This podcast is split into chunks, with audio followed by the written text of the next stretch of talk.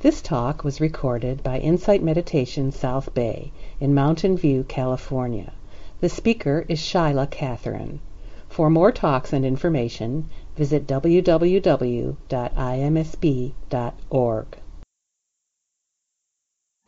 Well, the title of the talk is Simplicity the simplicity of being. And I'd like to refer at first to the title of a book, which is a biography of Ramana Maharshi. And the title of that book is Be As You Are. Now, the book is wonderful. I recommend it. But even if you don't read the book, I hope you will contemplate the title Be As You Are. That alone is a profound teaching because we already are as we are, and we can't really be any other way. But is that enough? Or do we find that we're craving more? Very often we complicate the present moment with desires, demands, expectations, trying to get more, gain more, produce more, do more. All of the busyness, the activity that fills much of our lives. In meditation, we stop for a moment, we rest.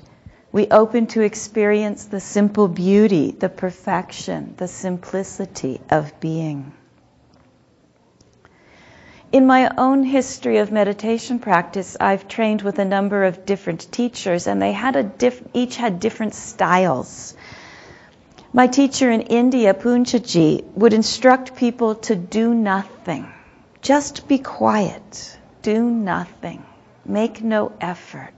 And it was a profound teaching of unraveling any attempt to try to control or to fix or to exert self interest over the situation. I practiced as well with a Dzogchen Tibetan Lama who instructed students in what he called non meditation, where one learns to do nothing with utter clarity. And in the Theravadan tradition, we practice a lot of mindfulness. And the mindfulness instructions, although it's doing something, it's really quite simple. We know what's happening just now, and we're present for what is. When we're cultivating mindfulness, we are cultivating the capacity to be aware and awake. The specific techniques that we use for mindfulness are diverse, but they're actually not very complicated. We feel the sensations of the body, we feel the sensations of the breath. We notice what's going on in the mind, we notice what's going on in the environment. We notice if we're reacting or responding or getting entangled in the in experiences, either internal or external. Mindfulness practice asks us to be aware of our present moment experience as it's changing. How do we interact with the environment? How do we interact with our feelings, with our thoughts? Mindfulness is not as complicated as most of the other activities you'll do during a day. It's not as complicated as driving to get here. It's not as complicated as as making an omelet. It's not as complicated as trying to get money out of an ATM machine. And it's not as complicated as even trying to send an email. You don't have to remember a password. You don't have to remember a PIN code. You don't have to remember very much at all, except the simple remembering to be present, awake. Sati, the term for mindfulness, is sometimes translated as remembering. But what do we remember? Not our whole life history. We just remember what's happening now. We remember to come into presence, to open. To open to whatever's happening. It could be hearing, it could be tasting, it could be an emotion, it could be a thought. Can we open to that? And be simply present with that? Or does something dramatic have to be happening to sustain our interest? It's very common, especially in beginning meditation classes, for people to say that meditation is so boring. But you'll find that after a while, it's not really very boring at all because it's our life. We're actually opening to experience the unfolding of our life intimately, clearly, in quite an awake state. The sense of boredom often comes when we're not actually present for what is, but we're wanting something else. And so there's a gap between the level of stimulation that we're accustomed to, that we're in a way demanding, and the simple experience of the present moment.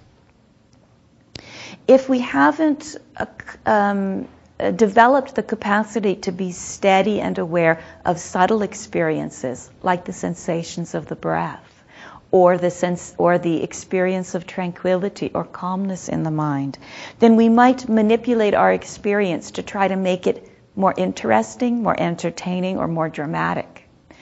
This could be by breathing deeply, or it could be by trying to force the breath in a certain way, or trying to control the breath through various various breath techniques. But this is not mindfulness. In mindfulness practice, we let the breath be natural and we bring awareness to it as it is actually occurring. If we're used to more dramatic emotional states, we might try to dig up stuff in our meditation, try to work out our personal issues while we meditate, try to make something happen, something juicy. But this also is not really the direction of mindfulness practice. With mindfulness practice, we experience our emotions as they arise, but we don't go digging them up. We don't demand that they be one way or another. So it doesn't matter from the perspective of mindfulness whether the breath is long or short, whether it's rough or smooth. We don't need to make it gentler. We don't need to make it stronger. We don't need to make our emotions any particular way, nor do we need to make our experience any particular way. We don't actually need to improve the experience. But often when people come to meditation, they will come motivated with the desire to improve themselves. And so they think that this must mean learning to breathe better or learning to do something different or learning to feel different, learning something particular, trying to, in a way, control or change what is happening. Sometimes, if there's pain in the body, students come and say, What should I do with this pain in my meditation? Or I'm having this image in the mind or this thought. What should I do with the image or the thought? Or what should I do with this feeling or this memory? But underneath this desire to do things with our meditation experience is really a very simple desire. Usually, when it's pleasant, we're trying to figure out how to make more of it, how to keep it longer. And when that is unpleasant, what we want to do is to figure out how to make it go away. There can seem to be a compelling desire to manipulate, improve, or adjust our meditative experience. And the instruction in mindfulness practice is so simple, it is sometimes hard to believe. Can we let our experience be as it is, arising, changing, and ceasing, moment after moment, present and awake for that? Longchenpa a great Tibetan master said, enjoying everything, simply leave it as it is and rest your weary mind. Really, there is nothing fancy that we have to do to be present. Centuries of meditators have developed very specific and precise methodologies for meditation. And every era seems to refine those techniques to somehow fit into the culture and the needs of the time. There can be a lot of variety that we explore in meditation practice until we become expert meditators. And some minds will enjoy this exploration. But whether it's one form of meditation practice that you develop or many, either way, the engagement, the way we interact with it, the way we hold it can be very simple. Variety is not the same as complexity. Exploration and diversity can simply be what one enjoys in the meditation practice. no more disturbing or distracting than playing piano or baking cookies. It's just simply what we're experiencing, what we're doing. There are times in our days when we feel like we have a lot on our plates, where we're juggling a lot of different responsibilities. Our to do list seems to be on one of those rollout things that never stops. Even when our life is full and busy and we have time pressures and deadlines, we can pause for a moment and bring an attitude of non complexity to the experience, to breathe to let the extra anxiety that builds around our activities fall away, and then simply do the activities, free of confusion and free of procrastination, free of that feeling of being overwhelmed by the immensity of what needs to be done, and just doing what's happening in the present moment, because that's all we're going to do anyway. We cannot judge simplicity by the outside aesthetic. Some traditions in Buddhism will be more or less streamlined. They'll have different styles. I don't know how many of you have been in a Bhutanese style temple or a Tibetan style temple. Have you seen those, those temples? There's a lot of painting on the wall, isn't there? Usually every inch of it is painted, including the ceilings, with all sorts of ornaments and images and deities. They're exquisite, exquisite temples, just beautiful to see. Very ornate and a lot of primary bright colors. Has anybody been in a Zen temple or been to a Zen? It's a very different aesthetic, isn't it? Yeah, often it's very simple, streamlined, very Zen. yeah, very simple. Um, the altars in different temples will be completely different.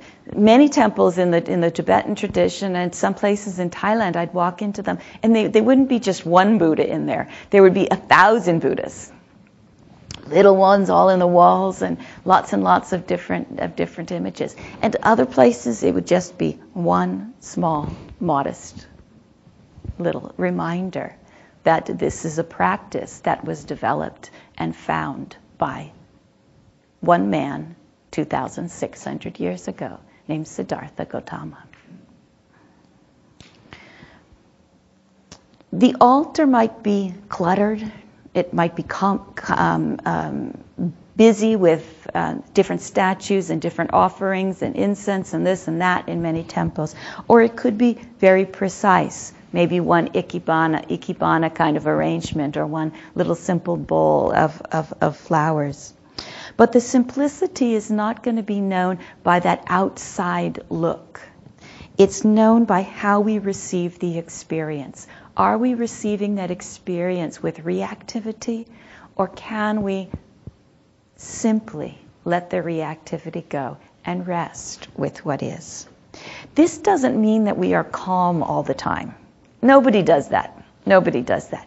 I've never met a person who was calm all the time. We might go in spurts, we might go in, in, in busyness and get involved and this and that, and then we might rest and calm. The simplicity has to do with how entangled we are in that activity, not the pace that we move or the number of things that we're engaged in. But why does simplicity seem so rare in our world?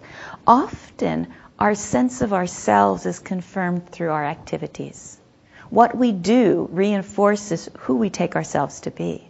Our sense of identity rests in accomplishment, productivity, engagement. And when we are in demand, or we feel more important. And there can be a kind of energy that builds when we're on a roll doing all these things. If we are strongly identified with our accomplishments and our tasks, our work, then we will not pause. We will not dare stop and rest because we'll want to keep reinforcing that sense of self. So meditation asks us to pause, it asks us to stop, and it invites, invites us to look and see are we really that activity? How strong is the identification and the, the, the um, um, binding, the bonds to the activities that we do. Are we our job? Are we our work? Are we our, our relationships? And meditation gives us the opportunity to just look into being? Can we simply be? Be as we are.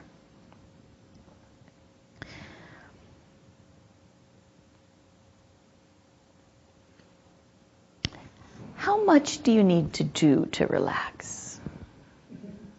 Do you find relaxation something that comes easily for you? Or is that a real challenge? Nearly all the religions that I've been exposed to have some form of deep relaxation, a kind of Sabbath, a day of rest, a period of retreat, a period of withdrawal, a moment of, of quiet. We need this as human beings. We need to set down the busyness once in a while and just open to what our experience is as human beings on this planet. For Buddhists, we don't take a Saturday. We do the Saturday once a month here as part of the as part of the, the meditation group. For many many years, I had a commitment to do one day a month in silence, and I found it to be a very easy thing to do. And so I've really enjoyed offering these monthly day longs with Insight Meditation South Bay because it provides a very easy form for giving ourselves a little break every single month, a nice six six hours of meditation. But for the most part, as Buddhists, we do this through an alternating retreat and to daily life practice. We might enter into retreat and then come back to daily life, you know, work for months, and then we go for another weekend or one week retreat. And then we come back and do our work in our family and live our lives. And then we take another time for a little retreat. It's a little bit like going on vacation, but, hope, but, but hopefully with um, greater depth than what most people experience just in, um, in a holiday. We take that time not necessarily to try to feel good or to gain experiences. We take that time to open to the truth of things, whatever that may be. There's a lovely story of um, an industrialist who um, was on holiday, took a vacation to a beach. And as he was walking along the beach, he saw a fisherman that was just leaning against his boat in the afternoon. And the industrialist asked the fisherman why he wasn't out catching fish. And the fisherman said, I've already caught enough for today. And the industrialist said, Well, why don't you go out and catch some more? And he said, Why? What would I do with them? And he said, You would make more money that way. And with the money, you could buy a motor and fix it to your boat, which would allow you to go into deeper water and catch more fish. And then you could sell that fish and buy more nets and more boats until you would have a whole fleet of boats and be a rich man, just like me. And the, um, the, the fisherman said, What would I do then? And the industrialist said, um, then you could really enjoy life. And the response was, What do you think I'm doing right now? I like this story because we live in a very fast paced little corner of the universe. And sometimes we forget that the simple perfection of things is already present. Do we stop to appreciate it? If we're caught always in desire, then we'll be um, so, uh, nurturing discontent instead of contentment. This is not to suggest that we should just flake out and not engage. It's very important to engage in our lives, to engage with our experience, to engage with our inner life and our social life, to contribute to our world, to take care of our needs well. But what is a wise use of our time? I often hear people say that they will meditate after they have finished this project and that project. They will meditate after they have done this and that.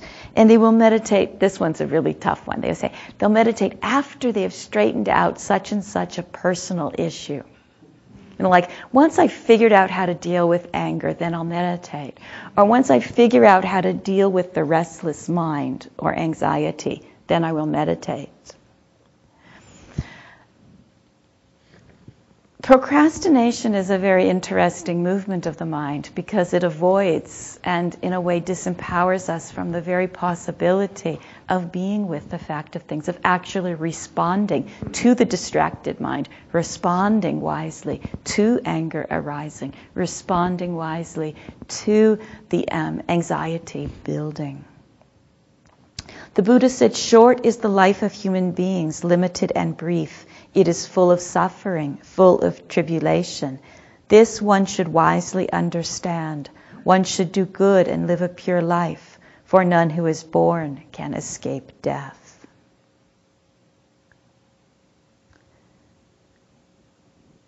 We have the opportunity now to practice. We can't wait for ideal conditions. We can't wait for a time when we are more peaceful and calm when we've kind of gotten our life together. The time we'll liberate our minds from suffering is always right now. It's in the present moment. It's when we open to the fact of things. One of my teachers, Sharon Salzberg, um, we were studying with the same Lama, Nyoshul Khen Rinpoche. And when he um, was dying, she had the opportunity to go see him in Europe before he died. And she was with him just shortly, some days or a week before his death. And she tells a story very um, powerfully of, of, of, of, of, of our Lama reaching out and grabbing her hand and saying, um, Practice. Time is golden. That's the teaching. Practice. Time is gold. By the way, this is also the same teacher who would teach non meditation. And yet, that wakefulness of practicing continuously doesn't mean one busies oneself with practice. It means we waste no time in delusion. We waste no time with clinging. I want to look at some of the things that we cling to, some of the ways that we build extras around our lives, some of the habits that tend to complicate things for us, that in a way distort the essential simplicity of being. And the first one to consider is just the material stuff. Is there a lot of material stuff that burdens your life? Closets, drawers, garages filled with stuff. Do we need it? Is it extra? Computers. How many things do you need one of that you have three of? Um, when I was uh, living with Poonjaji in India, we were in a, staying in an apartment that had two, um, two burners on the stove, and we had one pot. And I was cooking for him, and I wanted a second pot because I thought, oh, I could cook much faster and more efficiently if I had a pot on each burner. And so his response when I asked if I could um, go purchase another pot was, we don't need it.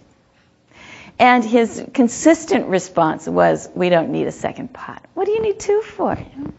One is enough. You just make the vegetable, you take it out, and then you make the rice. It's like, um, and so for some weeks we were, I mean, actually one pot was quite enough. But I was insistent that we get a second pot, and I eventually found an opportunity um, where I had, where I had, where he would have to accept it. Um, and I presented it in a way that he had to accept, and so I got to have my second pot. And then I stayed some years with him. And um, a couple of years later, he, um, a, a disciple had offered us a refrigerator. And we both said, we don't need it.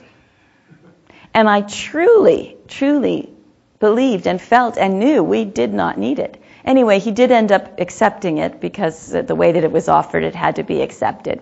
And we basically put two items in it. we didn't use it. We didn't need it. We didn't need it. And I think like to remember that because now I walk into the kitchen and we have a blender and a Cuisinart. You know, we have there's different there's different kinds of uh, there's a special thing that makes rice. Then there's a special thing that makes popcorn and the, the appliances. I mean, think about how many appliances each have a specialized purpose. But my favorite is the drawer that has um, that has the special tools in it. Um, the um, the little thing that slices the eggs, and then there's a different little thing that slices the um, avocados. And then there's the, the, the um, several different ways of, um, of opening bottles. And it's very interesting to see how specialized each little tool is. And when I want to um, cut an egg, I go to the egg cutter. And when I want to cut the avocado, I go to the avocado slicer. And how, how complicated things are when actually just about everything can be done just fine with one knife. It's not wrong to enjoy lots of different things in our lives, but do we know that they are extra? Or do they burden us? Monastic life is a wonderful discipline and practice because, in a way, it enforces simplicity. The ordained Sangha is limited through their vows as to how many bowls, how many spoons, how many robes, how many anything that they can possess. And if they are given more than they are permitted, they have a certain period of time in which they must give it away, or it's a transgression against their rules. And so there's a continuous ex- experience of not only contentment with little and being satisfied with little, but a continuous opportunity to give. And so the practice of not needing is is um, is wedded and, and intertwined with opportunities to give. Because they, they couldn't just hold it they couldn't throw it away. That would be an irresponsible use of something. If they have to find they have to give. They have to give find a way to um, to to to um, uh, pass it on appropriately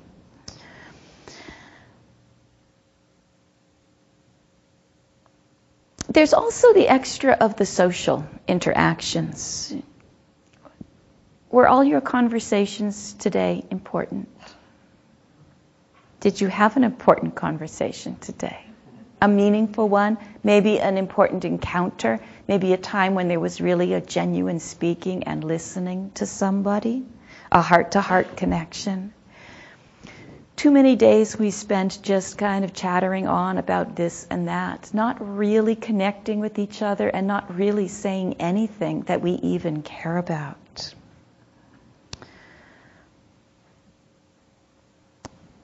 In a discourse in the Udana, the Buddha um, was going out for alms food, and when he came back from alms food, he entered into the monastery, and there were a group of monks that had come back first, and he heard their conversation. They were talking about politics. They were talking about the kings, and they were comparing the king of this kingdom compared to the neighboring king of this kingdom. Who had the bigger army? Who had more wealth? Who had more store, uh, stores of rice? Who had more this, more that? Um, greater treasury, greater territory, greater conveyances. That's like talking about cars um, greater army, prosperity, power. And when the Buddha uh, um, heard this conversation, he told them that it is not right for one who has undertaken um, the, the, the life of a monastic to spend time speaking on such topics. He said, When you have gathered together, you should do one of two things either engage in talk on Dhamma or maintain noble silence. Now, I think it's a little softer for lay people because we need to speak about our work things, we need to speak with family, we need to make plans, we need to do a lot of things that monastics maybe don't have to do. But we still can take the spirit of this and reflect on our daily interactions and consider how many interactions were really meaningful to us and how many just filled the time, were mindless chit chat, or times when we just reiterated our own opinions. How could we improve the quality of time that we spend with our family and our friends and our community? We might find it is not necessarily through throwing more interesting bits into the conversation. It might be by a quality of simple presence. It might be by considering how is that interaction of speech occurring? There's also a lot of extra and complexity that can happen in the mind, the mental stuff, the proliferation of views, opinions, and beliefs, all those trains of thought in the mind. I don't know if any of you had thoughts while we were meditating, but it's it's usually pretty common that we sit down and sometimes completely forget that we're even in a room with other people meditating until one of them moves. And then we're upset that they disturbed us. But what did they disturb? Sometimes we can actually be grateful that somebody moves because it disturbs a completely lost in thought moment. And at least we're aware that we're in the room with other people sitting and meditating. There can be a strong tendency to get quite lost in the stories, in reacting and pondering and worrying and fretting and anxiety. Instead of just experiencing a sensation in the body, we might build up a whole story about it. Instead of just hearing a sound, we might have a whole reaction and play back and forth. Why is that sound? What is it? What does it mean? Da da da da da, and go on and on.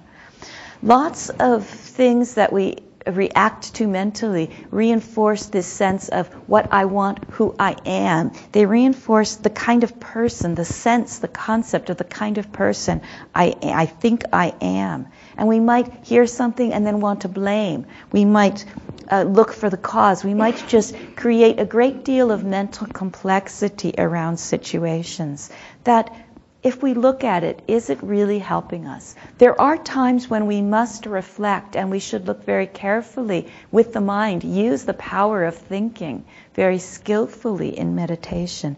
But very often, the habits of our mind don't further and deepen our reflection. Too often, they just create a sense of separation, of alienation from the authenticity of our own lived experience that simplicity of being.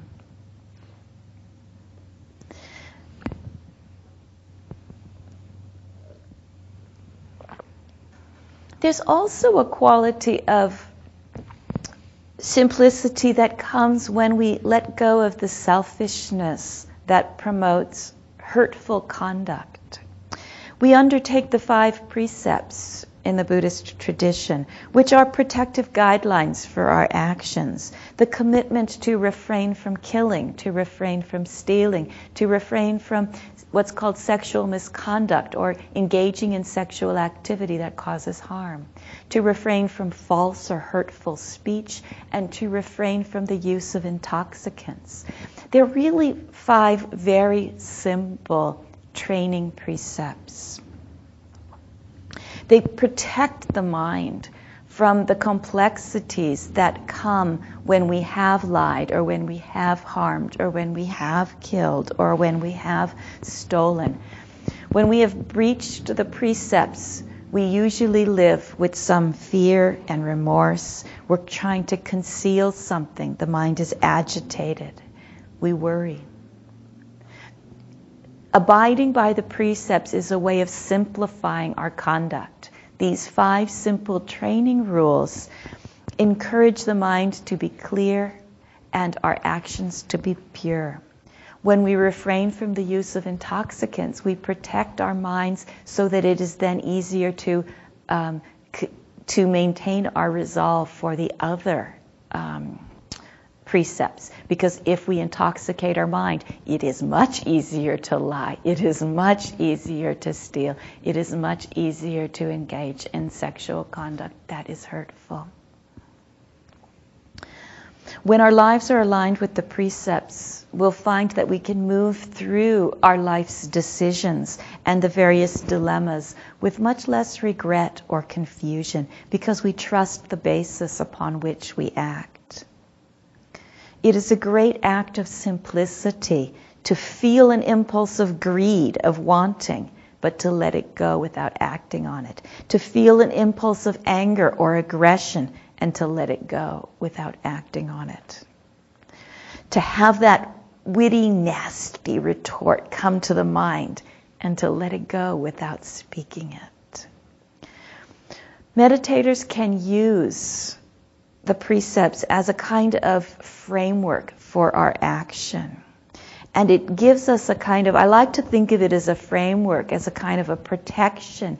And within that, it gives us the space to work more directly with the roots, the inner forces of greed, hate, and delusion, because we've already protected ourselves from speaking and acting on it. So we only have to work with that mental impulse arising. We don't have to deal with the consequences of having said such and such or having done such and such it gives us a framework within which we can work in the meditation. There's also the extra of clinging. And the primary form of clinging is clinging to the concept of self. When perceptions occur, often we claim that experience as I and as mine. Whatever that experience is, we often like to build a sense of being someone around it which is different than just being in relationship to it. Why do we have to add the clinging to the experience? This may be the ultimate simplicity of being, just being without needing to be me, without needing something to be mine. What is the simplicity of being? being without these extras, without the complexity, that experience of deep non reactivity, of silence, of non effort, of contentment, the capacity to let things come and to let them go. One of the great stories in the Udana, one of the discourses of the Buddha, is where there was a wandering ascetic named um, Bahiya and he had a deep commitment to want to realize liberation. And he was seeking out the Buddha because he had heard that there was a Buddha that could teach him the way. And he finally, after many days and weeks of wandering through India in search of the Buddha, found him just as the Buddha was going for alms round into the village. And the Buddha said, You know, Bahiya, this is not the time or the place. But Bahiya asked for the teachings. And the, the Buddha said again, you know, this is not the time or the place. And uh, three times Bahiya asked for the teachings of the Buddha, saying and insisting, It is difficult to know for certain how long the Lord will live or how long I will live. Teach me the Dhamma. And so finally, the Buddha agreed. And he said, Here in Bahiya, you should train yourself thus. In the seen will be merely what is seen. In the heard will be merely what is heard. In the sensed will be merely what is sensed. In the cognized will be merely what is cognized. In this way, you should train yourself. When for you in the seen is merely what is seen, in the heard is merely what is heard, in the sensed is merely what is sensed, in the cognized is merely what is cognized, then you will not be with that. Which means we don't add our views and our opinions and our concepts to the, to the, to the experience. And then it continues. When Bahiya you are not with that, then you will not be in that. Which means not reacting, bound by those views and opinions with that desire and aversion, attraction and repulsion. Then it continues. When Bahiya, you are not in that, then you will be neither here nor beyond nor between the two. So the mind is not bound by these dualistic constructs of me and you, of self and other, of identification and possessiveness. And it ends with the line just this is the end of suffering. So in the seen, there is just the seen. In the heard, there is just the heard. In the sensed, there is just the sensed. And in the cognized, there is just the cognized. Keeping our perception that simple, with the full commitment to understanding and wisdom, we simplify our experience, we free ourselves from the complexities of grasping, of desire, of clinging, and aversion. We don't necessarily need to increase our learning and our study of texts, but can we know what is? just now, on contact, without embellishing it with concepts of I and me and mine. These are the real concepts to investigate and to free ourselves from. Can we keep our investigation that precise and that's simple and be just as we actually are with experience as it's actually unfolding and live in full awareness.